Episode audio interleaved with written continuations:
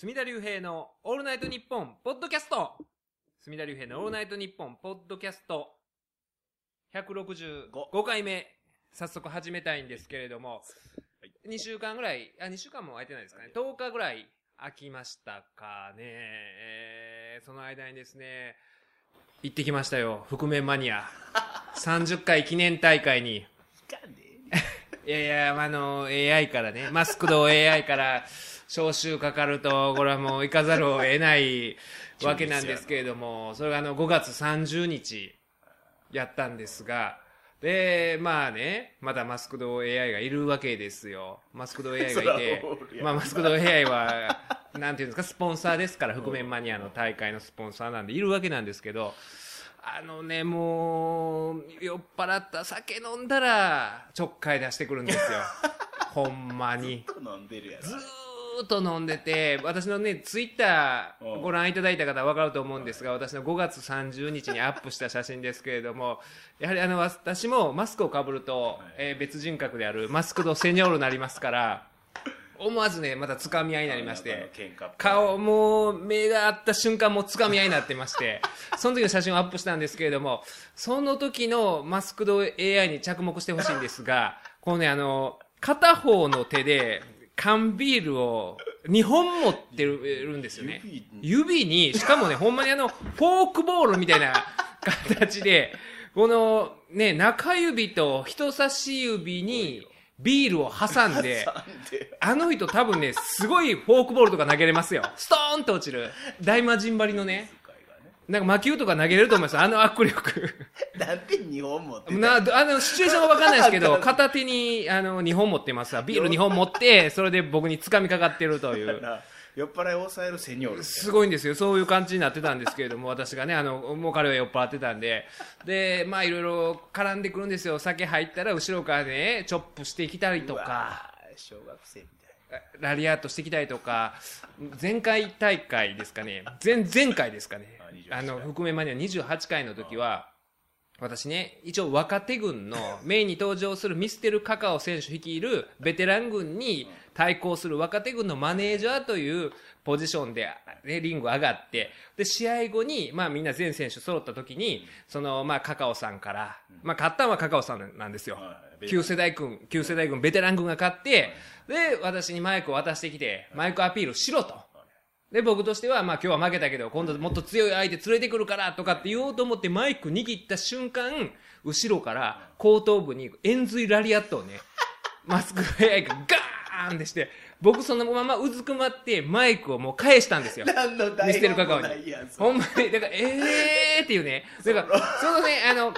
私も浸透してないんですよ。その、覆面マニアのマニアの人にも、なんか最近、あ、リングに上がり出してる、妙に来とる謎のマスクマンなん、ほんまに謎のマスクマンなんですよ、僕は。正体不明の誰やねん、あいつずっと。誰かわからんっていう。そうなんですね。ほんで、あの、マスクド エーアイ は、まあ言うてもスポンサーでいつも現れてるんで、まあ、まあ、まだ定着してるんですよ。で、なんかマスクド エーアイ に絡む謎のマスクマン。ほんで、打ち上げにも参加しないですか。僕、そそくさといつも逃げるように帰りますんで、絡まれるのが、エーアイ に絡まれるのが怖いんで。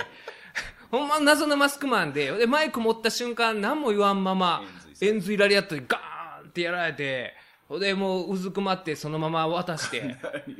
もう、何しとんねん、俺は、っていうね。ぐだぐだですよ。これ何怒ってんねんと。誰かわからんやつが、誰かわからんやつに。喋るか思った。喋るか思って、何も喋らんままマイク返すという。ほんまに。まだね、あれ、大島渚やったらね、野坂昭之にガーンってマイクでやり返すわけですけど、僕はもう痛かったんで、もうそのままマイク返すという。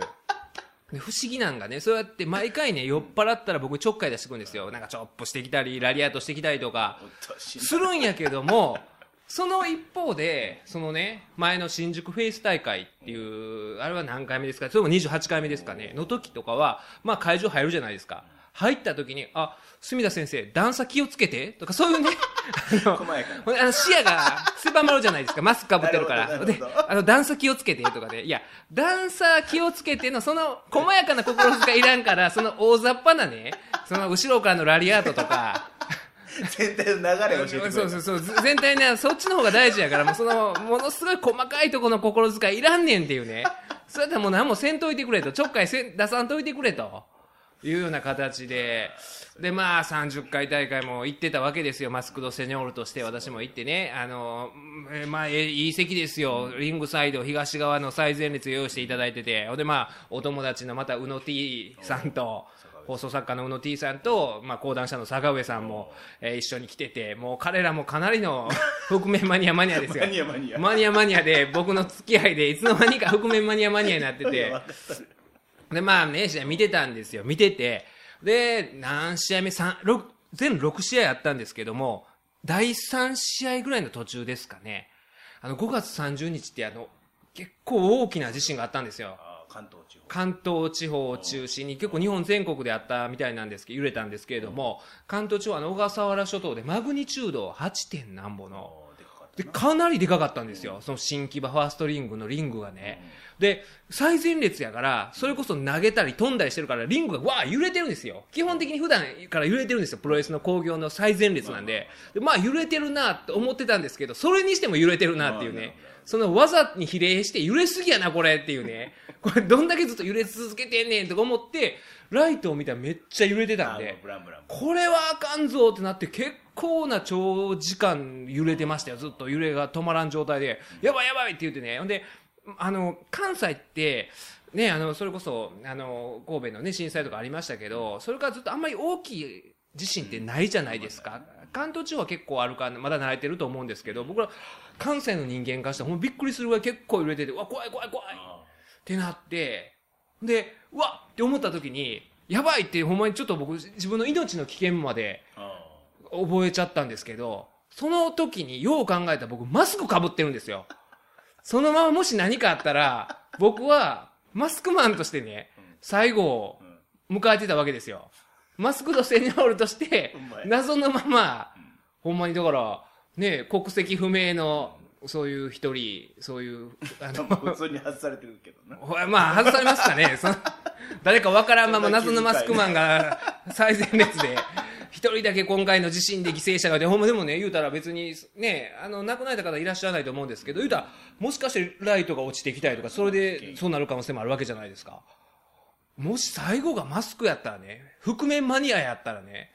これは、まあ、エーアイ やったらそれでもいいと思うんですよ、これ。エーアイ はもうね、あ, あの場所ではもうヒーローなんですよ。ヒーローで、ほんまね、あの、みんな エーアイ にサイン求めたりするんですよ、子供たちが。ほんまだからあの横綱みたいな、地方巡業の子供大学横綱みたいなね、扱いで、なんでか、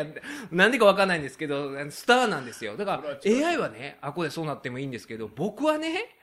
マスクマンのまま、セニョールとしてこの世を見たら、これは、まだ浸透してない。まだ浸透もしてないまま、ね。で、僕、家もマスク姿ですよ。いや、なことない。マスクとセニョールとして。なんでそれ徹底すんねん。いやいや、まあまあ、あれはもうきついなーって、やっぱりだから、ほんまにだからその判断って大事だなって、その一個一個の判断でね、何が起こるか分からないわけじゃないですか、人生って。どの瞬間に何があるか分からなくて。い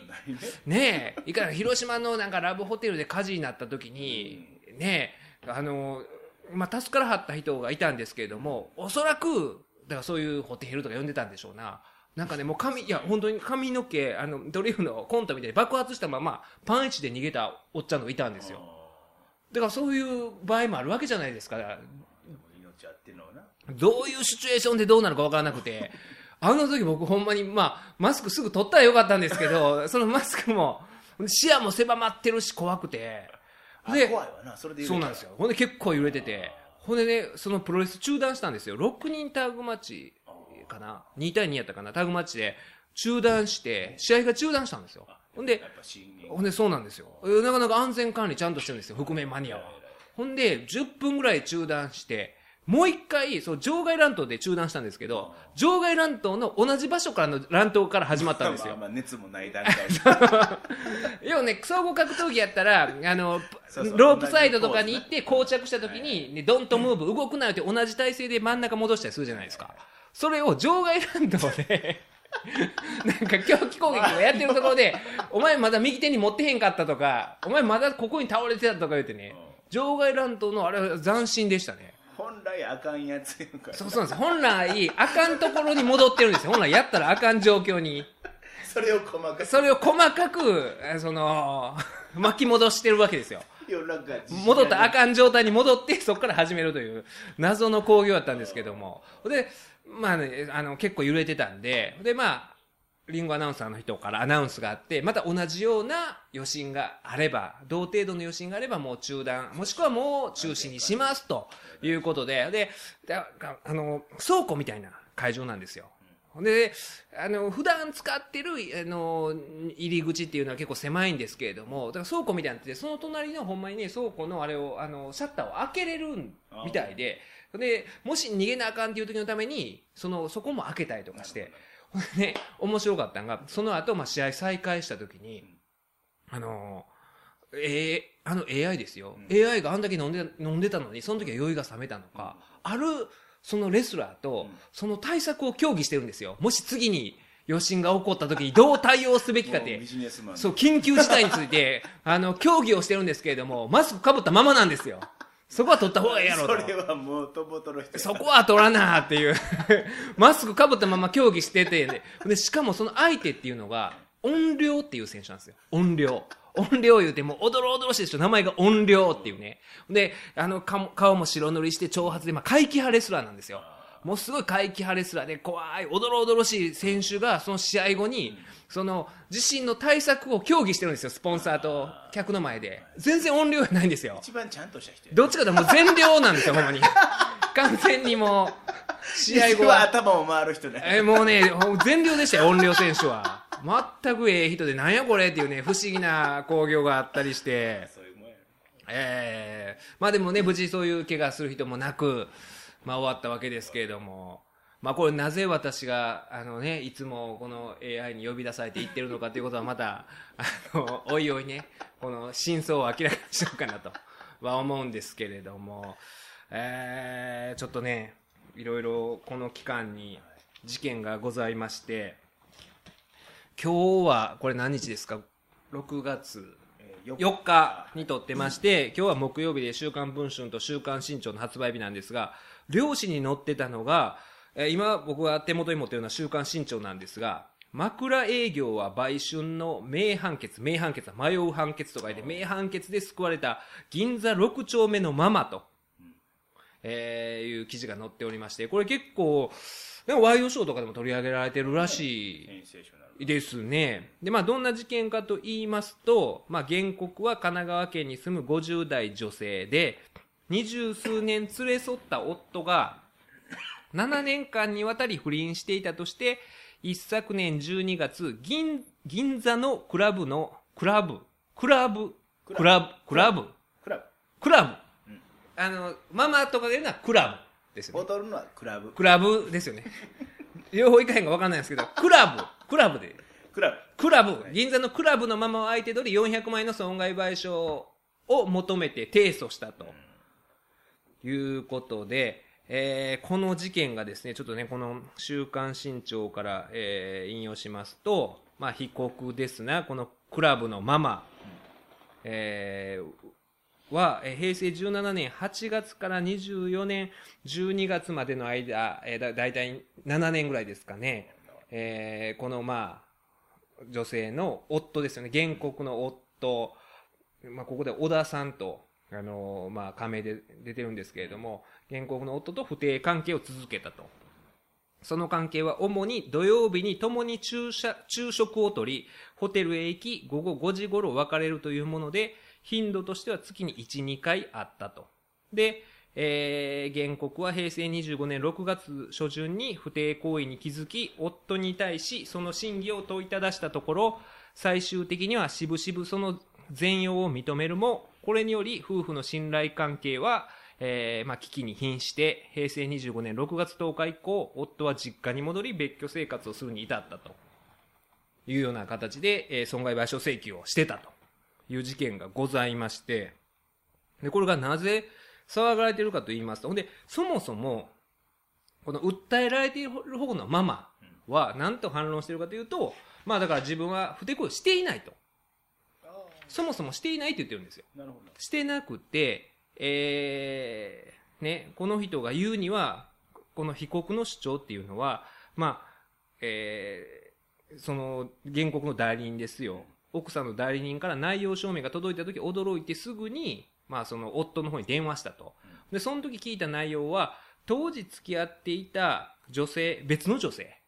そのママとも違う女性からの携帯メールのロックを妻が外して見てしまったと。ほんで妻が逆上して収拾がつかなくなり、本当の不手相手の女性を隠すためにママだったら、まあそういう、かなりリアルと考えて名前を出したと。だから私はそういう関係ではなかったそもそもというのがママの主張やったんです。かなりリアル、俺としてはリアルなもんなっていうことだったんですよね。そういう主張してた、主張してたんですよ、うん、でも判決はどうなったかと言いますと、こう判例タイムズというね、我々弁護士が買う勉強になるやつや、えー、この雑誌があるんですけれども、まずここに取り上げて、うん、この判例タイムズに取り上げられたんで朝日新聞に載って、そこから話題になってるみたいなんですけれども、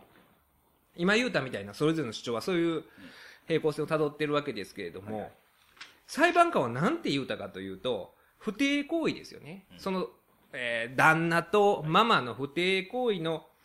損否については当事者に争いがあるが、仮に不貞行為の存在が認められるとしても、その旦那とママがそういう関係、性的関係にあったとしてもっていうことで、いろいろ言うたことが問題があると。あのまあ判決なんですけど、騒がれてるんですけれども、ちょっとね難しい話になるんですが、そのまま引用した方が伝わるかなと思うんで、反対なんでねちょっとこれ引用するね、あのつまんでつまんでやったらねええ加減なあれになるんで、ちょっとあの引用しますよ、大事なところ。第三者が、まあこの場合はママですよ、えー、一方配偶者、この場合はまあ夫ですね。第三者が一方配偶者と肉体関係を持つことが他方配偶者、この妻ですね、えー、に対する不法行為を構成するのは、原告、まあ妻も主張する通り、当該不貞行為が他方配偶者に対する婚姻共同生活の平和の維持という権利、または法的保護に値する利益に対する侵害行為に該当することによるものであり、えー、ソープランドに勤務する女性のような売春婦が対価を得て妻のある顧客と性交渉を行った場合には、当該性交渉は当該顧客の性欲処理に商売として応じたに過ぎず、何ら婚姻共同生活の平和を害するものではないから、たとえそれが長年にわたり、頻回頻度の頻に回、頻回には、えー、行われ、そのことを知った妻が不快感や嫌悪感を抱いて、精神的苦痛を受けたとしても、当該妻に対する関係で不法行為を構成するものではないと解されると。言うんですね。えー、んで、えー、今のがソープランドの場合ですよね。ソープランドの女性の場合は、まあそういう、なんでしょうね、性交渉は、まあ顧客の性欲処理に商売として応じたり過ぎないんだから、えー、不法行為が構成するためには、婚姻共同生活の平和の維持を害さないとダメなんですけれども、それを害したとは言えないと。だから、不法行為を構成しないと、ソープランドの場合は。で、ところで、クラブのママや、クラブでしたっけ、クラブ、クラブ、クラブ、クラブのママや、野球部とかになっちゃいますね。クラブのママやホステスが自分を目当てとして定期的にクラブに通ってくれる有料顧客や、クラブが義務付けている同伴出勤に付き合ってくれる顧客を確保するために、様々な営業活動を行っており、その中には顧客の明示的または目次的な要求に応じるなどして、当該顧客と性交渉をする枕営業と呼ばれる営業活動を行う者も少なからずいることは高知の事実である。枕営業は高知の事実だよと。知的な文章や。このような枕営業の場合には、そのクラブのママの枕営業の場合には、ソープランドに勤務する女性の場合のように、性行為への直接的な対価が支払われるものでないことや、ソープランドに勤務する女性が顧客のより好みをすることができないのに対して、クラブのママやホステスが枕営業をする顧客を自分の意思で選択することができることは、まあ原告主張の通りであると。しかしながら、えー、前者については枕営業の相手方となった顧客がクラブに通って、クラブに代金を支払う中から間接的に枕営業の対価が支払われているものであって、ソープランドに勤務する女性との違いは、対価が直接的なものであるか間接的なものであるかの差に過ぎないということで、えー、クラブのママないしホステスが顧客と性交渉を反復継続したとしても、それが枕営業であると認められる場合には、売春婦の場合と同様に顧客の性欲処理に商売として応じたに過ぎず、何ら婚姻共同生活の平和を害するものではないから、そのことを知った妻が精神的苦痛を受けたとしても、当該妻に対する関係で不法行為を構成するものではないと解するのが相当であると。まあ、すなわち、えー、だからこの裁判官のまあ理屈で言いますと、まあ、ソープランドの女性っていうのは、さっき言ったみたいに、まあ、性欲処理に商売として応じたりすぎず、婚姻共同生活の平和を害しないから、不法行為は構成しない。で、同じように、クラブのママも、枕営業っていうのは、まあ、なんで思いっきり吐いたんですか？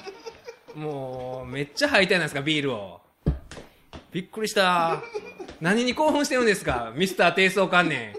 さすがもう、今思ったより喉に来たいびっくりしたよ。もうさすがやっぱりね、あのミスター低層観念としては耐えられなくなったみたいで、もうビールを思いっきり吐き出しましたけれども、これちょっとカットして、これね、えー、許しがたかったんでしょうね。これはだ何に対して許しがたかったのか、ちょっと後から伺おうと思うんですけど、びっくりした。今もうな一番赤時の根元は、いやだからこれね、結局だから、うん、あのもう一度言いますと、うん、まあソープランドの女性って、うん、ですよね、うん、これはまあ売春だからと、で顧客の性欲処理に商売として応じたんだから不法行為構成しない、で同じようにクラブのママとかもソープランドの女性のように直接的に性行為への対価は支払われていないんだけれども、またその後クラブに通うことによって間接的に払っているんだから、それはソープランドの女性にとその、まあ、クラブのママとの間に違いはないと。だからえー、売春婦の場合と同様に顧客の性欲処理に商売として応じたに過ぎないんで、婚姻共同生活の平和を害するものではないから、妻が精神的苦痛を受けても不法行為を構成しない、損害賠償責任を負わないという判断をしたということなんですが、あのー、これは僕はねすごい怒ってるんですよ。怒ってるんですか？えー、この史跡裁判官って名前を、えー、あのまあ出てますから、出てますから、あのー、怒ってるんですよ。この人はね、うん、いろんな人に対してなんかなんでしょうね、そのか軽んじてる姿勢というかね、まあ裁判ってそんなもんですよ。淡々と事実を認定するんだけれども。すごい い, いろんな偏見が随所にねあのあらゆる方向に対する偏見、特にこういうなんでしょうね、水商売と言われる職業についてる人、風俗産業についてる人に対するあのこれがね不法行為を構成するかどうかという観点でいくと、まあ普通の従来の考え方だと、まあこのね判例タイムズにも載ってるんですけども、まあ最高裁の判例で、えー、夫婦の一方の配偶者と肉体関係を持った第三者は故意または過失がある限り、はい、右配偶者を誘惑するなどして肉体関係を持つに至らせたかどうか、両名の関係が自然の愛情によって生じたかどうかにかかわらず、他方の配偶者の夫または妻としての権利を侵害し、その行為は違法性を帯び、えー、他方の配偶者の被った精神上の苦痛を慰謝すべき義務があるというべきであると。だからまあ性交渉が愛情の発露か遊びか、遊びやったかに関わらず、まあ、あの、不法行為に該当するというのがまあ従来の考え方やったんですけれども、まずこの人が言ってるソープランドの女性に対して不法行為を構成しないというのはまあそうかなと思うんですよ。それは。だってそ、そこまでね、あのもしソープランドで働いてるソープ嬢が責任を負わないといけないとすれば。できているわけよ。受けなしゃあない。でしょ、お客さんが指輪してるかどうかによって、あかん、これやったらダメです。あなた、あの、結婚してらっしゃるでしょ、はい、ってそん。そんなんじゃ成り立たないじゃないですか。だからそれが成り立つんであれば、例えば、人妻を売りにしてる風俗店あるじゃないですか。あ人妻のね、ホテヘルとか、あの、この近所の戸賀野町とかでもあるじゃないですか。だから、あこだって、お客さんは相手が全部既婚者やっていうか、そこにむしろ着目して、言っとるわけやったです。嘘の看板の可能性もある。まあ嘘の可能性もありますよ。あの奥様なんやとか言うてても奥様やないかもしれないですけど、で実際に奥様やったとして、そこで働いてる女性の夫から、うん、お前婚姻生活の平和を害しやがってみたいなこと言われたら、いやいやいやって話になるじゃないですか。だからそれは当てはまるのかなと思うんですよ。はい、でもね、僕ただこのソープランドに勤務する女性のような売春婦が対価を得て妻のある顧客と性交渉を行った場合には、あの顧客の性欲処理に商売として応じたに過ぎずとかね、この言い方がね、なんかあのソープにはソープのねあるはずなんですよ。これあの僕ほんまに正直このね今僕の事務所で妻がちょっと離れたところにいるからね言うわけじゃないんですけど、僕あのソープは行ったことないんですよ。あなたはそれ否定的や。僕はソープは行ったことないんですよ。頭だけエロいだけやから。いやいや僕否定的でもないんですよ僕。あのリスクをな。ビビリなんですよ。ビビリなんですよほんまに。あのいろんなことを言うてくるやつおるんですよ。泌尿器官の友達がいるんですよ。花江ちゃんっていう泌尿器官の友達が、すみちゃんこないだもう皮一枚も亀の皮一枚。でぶら下がってるチンチン見たねとか言われたらもうそらあかんなって思うんですよ僕もね、思うからなんですけど、でだからね言うたら多分そのソープランドでもそういうなんでしょう心理的なあるあるはずなんですよ、いろいろ心の触れ合いが。それはね目的は何かって言うたら抜かへんことはないでしょうから、まあ抜くことにあると思うんですけど、でもね場合によってはあのソープは行ったことないんですけど。まあまあ、あのー、今は行かないですよ。今は行かないですけど、まあ、そら僕もさんじゅうはちですから、過去に、まあ、各種、そういうところにはね、行ったりもしますけれども、そういう、あれはなんて言うんですかね、あの、えー、まあ、お、おっぱいパブみたいなね、おっぱぶって言うんですかね、そういうお店、昔行った時にね、あのー、おっぱぶやのに、お、あの、触らんおっさんいましたわ。なんか、紳士ぶってるんですよ。自分のお気に入りの子の、ために、お、指名はするんですけど、自分はなんかね、車の雑誌とか読んでるんです。カー雑誌を読んでるんですよ。で、俺はそんな目的じゃないぜ、みたいな。ほんで、その子は指名で呼ばれて立っていくわけですよ。ほんで、他の人におっぱい揉まれたわけですよ。それをなんか、あのー、この本越しに見とるんですよ。なんやそれみたいなおっさんいましたから、中にはそういう人もいるんですよ。その精神的な関わりをね、求めて行ってる人も中には行ったりとかして。だから、確かにね、あの、そういう社製産業ではあるんだけれども、それだけじゃないんですよ。ね。あの、それこそこの近所の戸賀野町ね、あるんですけども、ようおっさん昼からいるじゃないですか。で、ホテルから出てきはるじゃないですか。ホテヘル城と一緒に。バイバイってして。あ、バイバイ。あのね。ほら、近いから見てまうね。見てまうんですよ。で、確認してね、おっさんがね、多分営業の、ね、回ってるって会社にはね、言うてて、サラリーマンですわ。で、出てきて、すぐわかるじゃないですか。普通のカップル、ホテル出たとこでバイバイって言わないじゃないですか。あの、まあ、バイバイでした時点で、あ、あの、お客さんとあれやなとはわかるんですけども、それでも、あの人がね、この曲がり角曲がる時までずっと女の子も立ってたりとかして、おっさんも、あの、名残惜しそうにバイバイってはにかんでね、あのはにかんだおっさんの笑顔を見たら、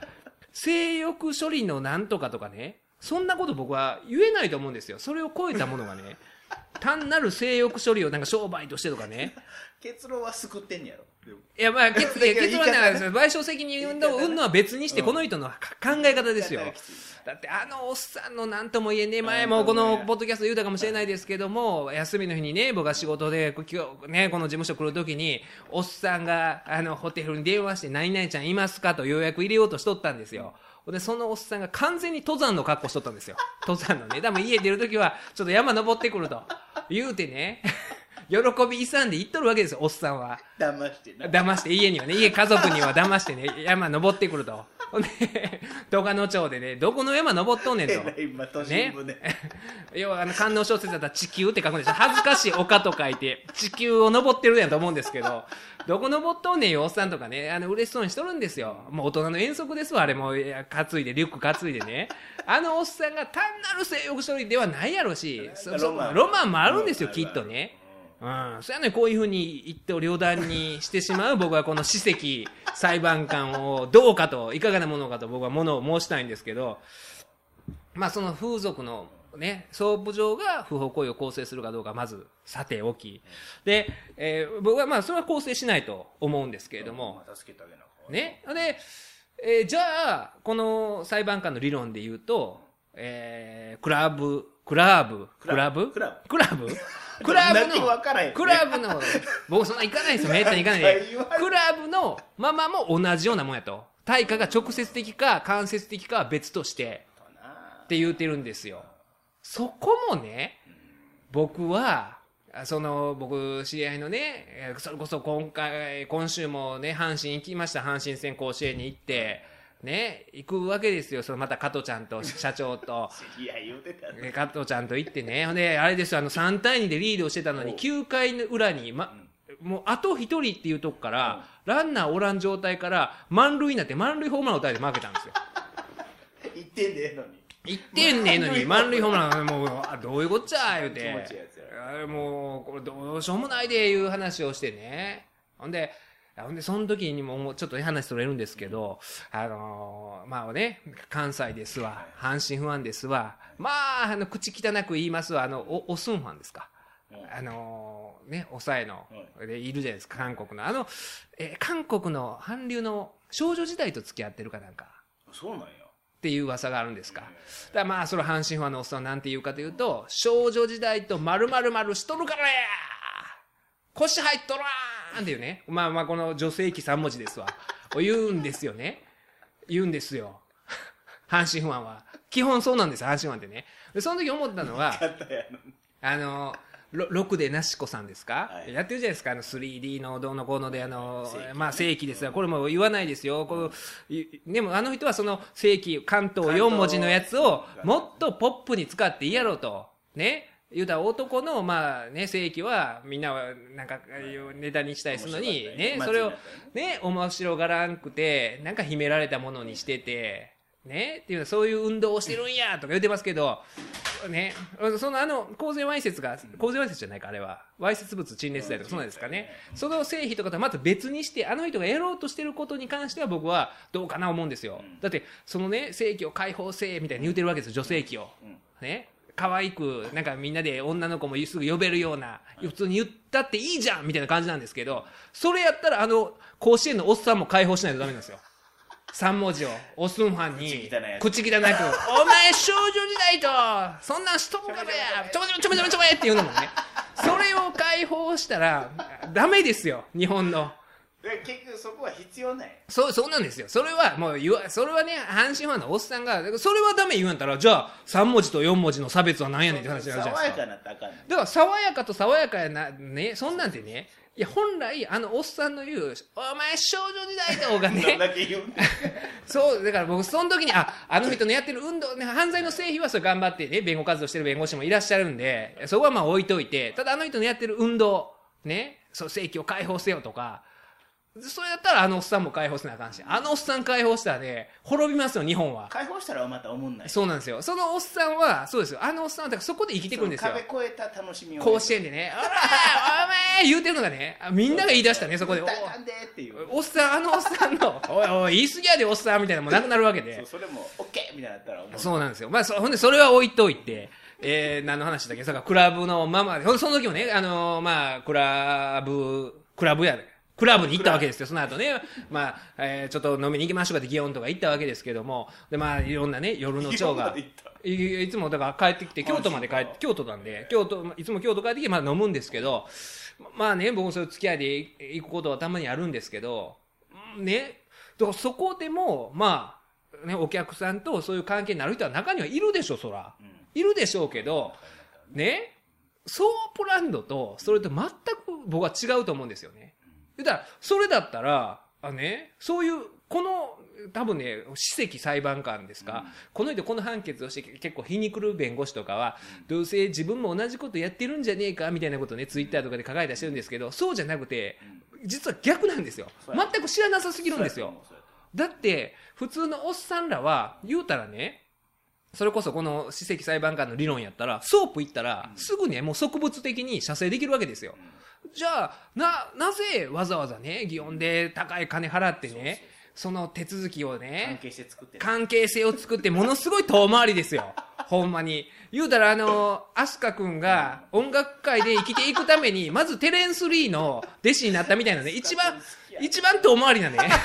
まず音楽界で成功するためには、音楽業界で成功するために一番行ったらあかんって思われしてるわけじゃないですか。テレンス・リーの弟子になって、そのぐらい遠いわけですよ。そのやろうと思ったらそういう社政産業があるわけですよ。そこを使わずにその女の人と関係性を構築して、でね、まあお食事行って、うん、であるわけですよ。やっぱり一回しかまだそんなお食事も連れて行ってないのに、同伴もしてへんのに、そんなしたらないきなりそういうことを求めたみたいなのあるわけですよ。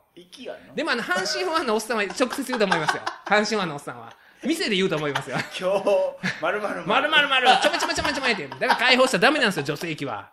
ほんまに。ダメダメ。うん、ダメダメ。だからね、そういう意味で、だから全然違うんですよ。そういう無縁な方法をね、男たちは取ってるわけですよ。世のおっさんは頑張って頑張って。お金やりくりしてね。高いですよ、あんなもん。だから、ほんまに、ほんでそういうとこ連れて行く人はまたいっぱいね、僕ら若いもんも連れて行ったりとかして、なんぼ払ってんねんいう話じゃないですか。そう、ええかかもしれない。ね。で、それでやったら、ソープランド何回行けるいう話で、そういうこともせずにやし、ほんで実際、ね、あの、枕営業というものが仮にあったとしても、それこそほんまに、まあこの裁判官も言うてますけど、で、ホステスも選んでるわけですよ。やっぱり自分と気の合う人、話してて楽しい人、とかいう感じで選んでたりとかして、まあそれは選んでるけれども、あの、そ、この人こんな言い方してるんですよ。その違いは、があるとかって言ってね、その、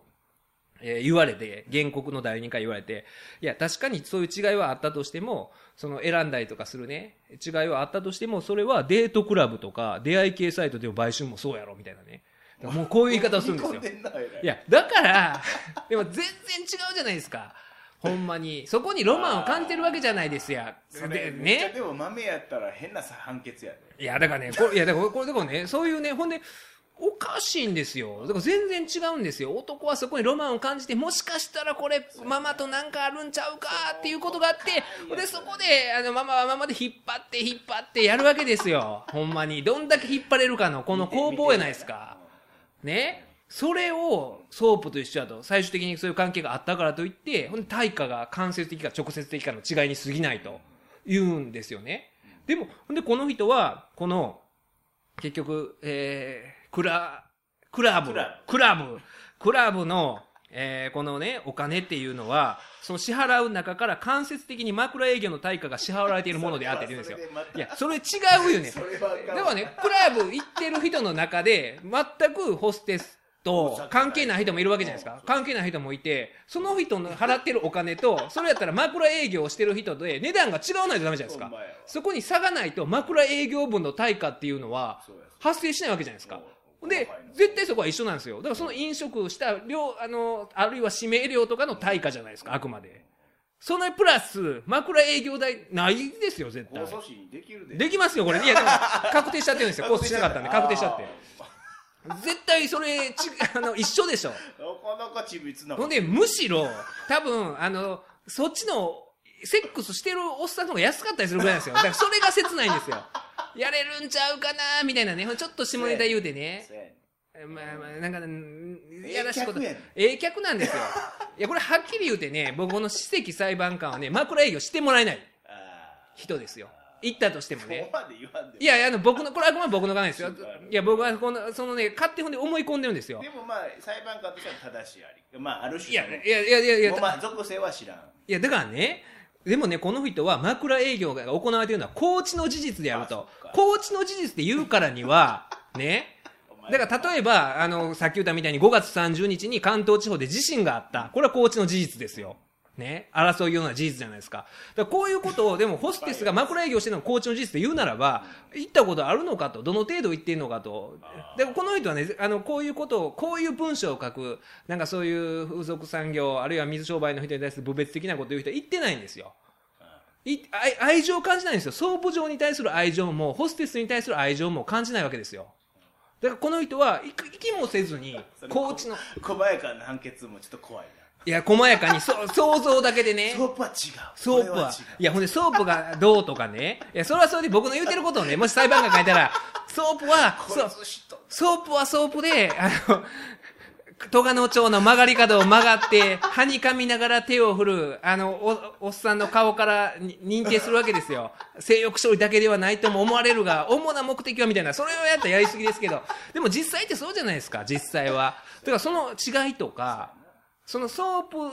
そのものの認識も間違ってるし、仮にソープがそうだったとしても、ソープと、えー、そういうホステスさんを同じようにどうしてるのも違うし、ほんでそのこの人のその枕営業の考え方も、そのホステスさんも全然ね、それこそほんましない人もいればする人もいるし、する人もそういういろんな、それこそやっぱり人間的に空いてないとそんなことしないはずですし、そこを巡る駆け引きの攻防とかね、ソープはないわけですよ。ソープランド行って駆け引き駆け引きね、強いられたかなんですよ。いや、ちょっと待ってくれと、時間もそろそろ時間時間払ってんのに、早く早くなんか成果を早う早う早うスケベースに、そのぐらい知識あります。エーブイ は見てるんで、潜望鏡潜望鏡みたいなね。あるわけじゃないですか、そういうね。だからいろんな事実認定を間違えとるわけですよ。だから僕はこの史跡裁判官に言いたいのは、ソープへ行けと。おー、言った。北方健三村に言わせていただきますけど、ソープへ行け裁判官と。いや、行くべきですよ、これ。あの、よう昔言ってはったんです、ホットドッグプレスで、なんか悩みを抱えてる童貞の、あの、まあ、この人ね、もういいお年でしょうか、童貞ではないと思いますけども、心がね、あの、あダメな方の童貞の発想ですよね。こうに違いないとか、決めつけて。文章きつい。いや、文章きついし、でソープなんてとかね、でソープと一緒やみたいなね。だからもう、そういうクラブはものすごいいやらしいものを持ってるんですよ。あいつら、ソープ嬢とも同じようなことみたいなね。クラブそうでもないよな。そんなことないですよ。いや、辻村さんなんで、ね、逆に辻村さんが怖いのは、そうね、まあ僕らも弁護士会なんか付き合いとかで、ね、行かはった時に言うてはったんが、あのキャバ嬢は人格的にお人柄がよろしゅうおました、みたいなね。すぐええ子やな、苦労してはりまんねんとかね。いや、あれはあれでおかしいと思うんですよ。それは。弟の学費出すためにやってる。いや、それは騙されてますわ。うん、ああいうのは、そういう。まあそれはよくね見過ぎなんですけれども、この人はだからいやらしく見過ぎ、もういやらしいわ。この下に見てるんですよ。なんかほんまに全然違うでしょと僕は言いたいわけですよ。で、性欲処理とかを商売としてとかって、いや確かに射精したからといってそれ以上のものがあるわけですよ、ほんまに。いや僕はだからね、あなたは耳戸島すぎるやん。いやだからね、そのこの人この人を耳戸島すぎるんですよ。いやでもね、そのあの僕がかつておっぱいパブに行った時に、僕はそのね、あの予備校で、ある予備校でバイトしてたんですよ。その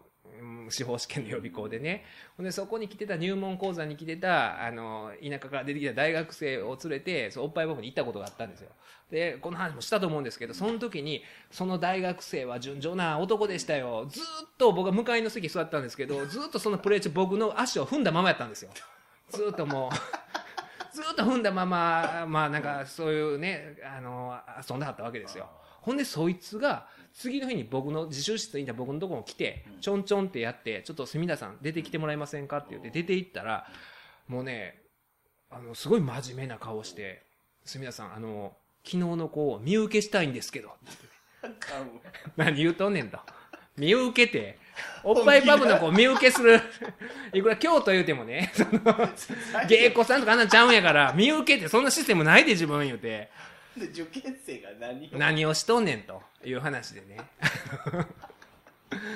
いやだからあれはだからそういうね、そういう子はその性欲処理とかじゃない、それを超えたものをね感じてるわけですよ。ロマンを感じてるわけですよ。そうですよ、ほんまにマジで。いや純粋にそういうとこ行ったら楽しかった。昔は楽しい時ありましたよ、うん、初めて行った時とかは、僕そこのお店出た時に、まあ、あの高校の友達とかと行った時にバー出て、ほんまに桃源郷やって僕言ったんですよ心の底から桃源郷や彦摩呂でも言わないですよ彦摩呂みたいな桃源郷やって言っちゃったぐらいの。だからそういういろんなね、あのそういう性的なあれを超えた喜びとかもあるわけで、それを一刀両断にしているこの史跡氏は、まあ結果的にでもこのママはお金払うんで済んだんですけども、結論はまあ分からんでもない。いやでも結論としては僕は反対なんですよ。僕はもしこの事件を代理人としてその奥さんから受けたら、それはななねんかんもだから、そのね、あのこれは絶対逆にななねんかんも同伴してて、同伴というか気持ちが入ってるじゃないですか、普通に考えたら。それはええお客さんやったって。いやほんでね、そうそう、ほんでこの人の認定がすごいのが、でこのお昼ご飯一緒に行ってセックスして別れるっていうのが、まあ原告奥さんの主張だとえ月にいち、にかいあったと言うんですね。月にいち、にかいあって、ほんで、この、えー、夫が、お店を訪れてるのも月いち、にかいやと。だからそこも整合するとか言っとるんですよ。え、アホかと。この人はいっかいの枕営業につきいっかい行くみたいなね。そんなんじゃないじゃないですか。そんな大人の関係でね。いっかい、今回はさしてくれたからいっかい行っとかなとかじゃないじゃないですか。それに、そういうが対応するみたいなこと言うとるんですよ。何も分かってないわけで。もうこの事実認定のむちゃくちゃな、でも結論としては僕もおかしいと思うし、理論構成としてもおかしいと思うし、まずソープへ行けと、ほんまに。僕は声を大にしていた。いちぐらい止まったんやから、すごくし紳士だよな。いやだからね、毎日とかじゃないわけ。まあだから月いち、にかいそういう関係を持って、ほんでまあ月いち、にかいまあ他のね、自分のお客さんとかも連れて、なんかどっかの社長やったんでしょうね。ほんでそういうようなことしてたと。だからその回数が一致するみたいなね。もうそんなんちゃうねん、大人の関係は。何言うとんねんと、史跡班。ほんまね、これ。ちょっと、あ、そら言うな。ちょっとあの、雑魚バシトみたいな。史跡班何言うてまんねん、これ、ほんまに。あかんでっていうね。これは事実認定として僕は、おかしいんじゃなかろうかなと。思うんですよね。えー、ちょっとね、こういうことをね。えー、やっぱり裁判官とかでもね、ほんま、これね、この枕営業どうのこうのって一切誰も言うてないんですよ、この裁判において。だからそこやねんな。だから、まあこの、えー、原告の方ですか、奥さんの方の代理人は、まあこれ弁論主義に反するんじゃないか的なことも言うてはるんですよ、雑誌で。だから、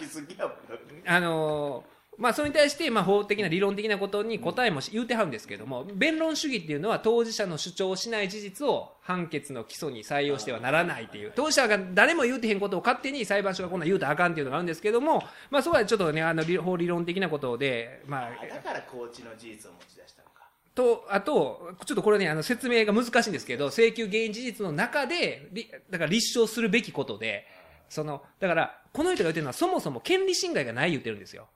けあのえー、と不法行為が構成するためには、例えば前言った女子プロレスの喧嘩の話しましたよね。あれは刑事でを例にとって言ったんですけれども、民事で損害賠償請求する時とかでも、例えばプロレスの試合で殴って怪我をさした、それに対して不法行為に基づく損害賠償責任を負うかどうかってなったら、確かに権利は侵害してるんですよ。怪我をしてるんで、怪我はしてるんだけれども、まあそのプロレスのルールの範囲内で、正当業務の範囲内、正当業務行為と認定されれば、権利は侵害してるけれども違法性がなくなる、違法性が阻却されるっていうんですけども、そうなんですよ。で、えー、結果的に、まあ、あの賠償責任を負わないとなるんですけれども、この人が言ってるのは、この裁判官の考え方ですよ、は権利の侵害がそもそもないと。この夫婦なんでしたっけ、婚姻共同生活の平和を害するものではないと。だから権利侵害がないから、あのー、なんでしょうね、もしこれがあのー、権利侵害はあるんだけれども、えー、この枕営業の公弁っていう形で訴えられた側が立証したら違法じゃなくなるっていう理論じゃないと言ってるんですよ。そもそも権利を侵害してないから、権利を侵害したことを証明できてへんから、原告が不十分やからっていうことを言ってるんですよ。権利侵害はあるけれども、今何べんも言ってややこしいんですけれども、そのこの枕営業ということを被告が立証した場合は違法じゃなくなるという理論やったら、この被告が言わん限りは弁論主義、被告が言うてへんことを認定したということになるんですけど、これ、これ、これちょっとあのね、全然僕も法律勉強してんかったら今の話全然わからないと思うんですけど、まあそういう話なんですよ。そういうもんなんですよね。なんですけども、でもまあそれを、この理論をどう捉えるかっていうのは、まあいろんな考え方があるんで、弁論主義に違反してると、言うてへん事実を勝手に認定してるという言い方もあって、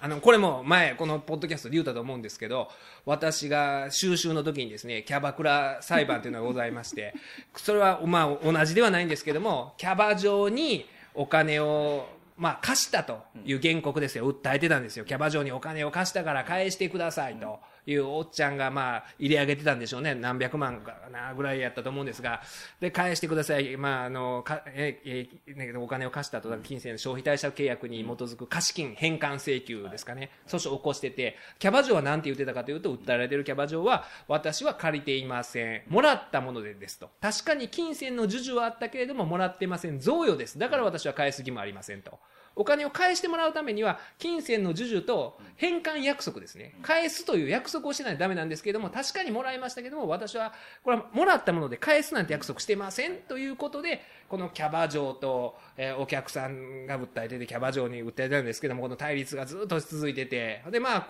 両党者ね、この主張が平行線のままなんで尋問をしましょうっていう時に、まあ私がそのね部に収集で行ってて、そこの部長がね、その尋問、当事者の尋問が始まる前に、墨田君この事件どう思うと聞かれて、部長に聞かれて、ほんまは何やと思うって言われた時に、いや部長こんなもんね、あのまあ貸した側があのね言うてますけれども、まあおっさんは貸したから返せ、キャバ嬢はもらったもんやから返さないって言うてますけど、こんなもんね、ほんまに実際にキャバクラとかで展開されているやり取りはね、男の方は持っていき持っていきと、うん、お金なんで返さんでいいから、うん、これ使って使ってって言うて、うん、むしろキャバ嬢の方が、いやいや何々さんそんなもう言わんと、私絶対将来返しますからありがとうございます、これがほんまですって言ったら、めっちゃ怒られたんですよ、ほんまに。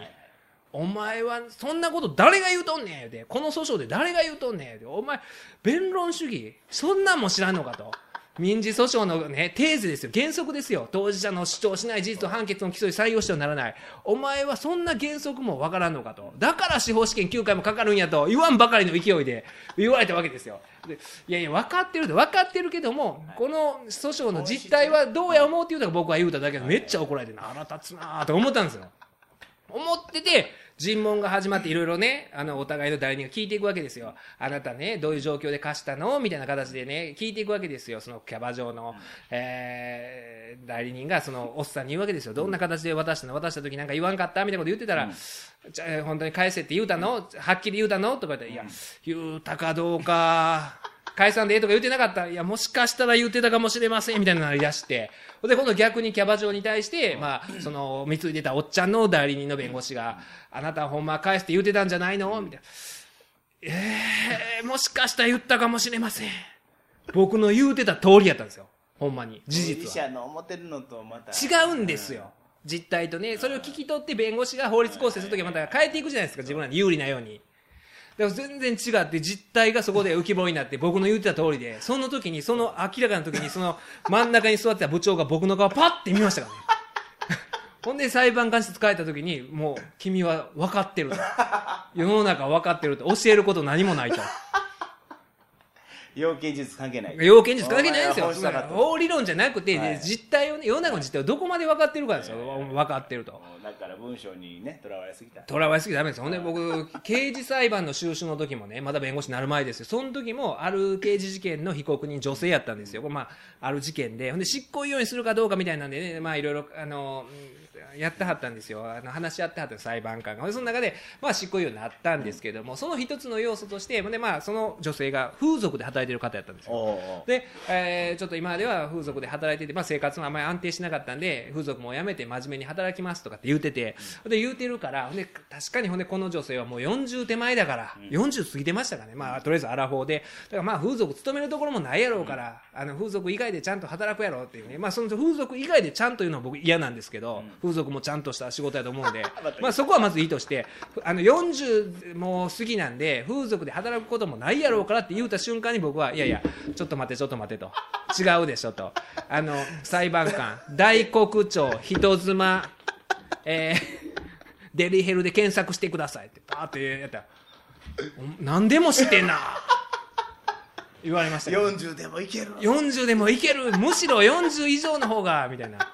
ね。だから、やっぱりだからね、ソープへ行けと。僕は、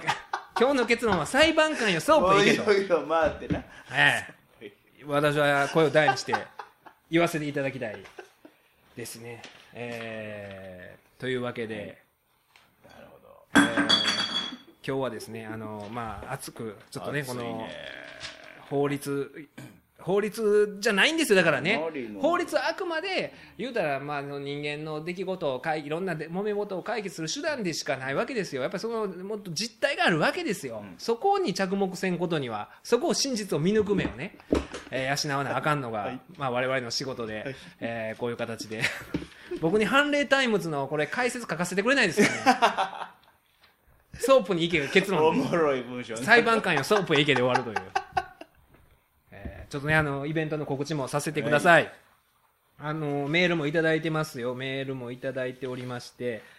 えー、っとこちらですね、えー、チケット買っていただいたということで、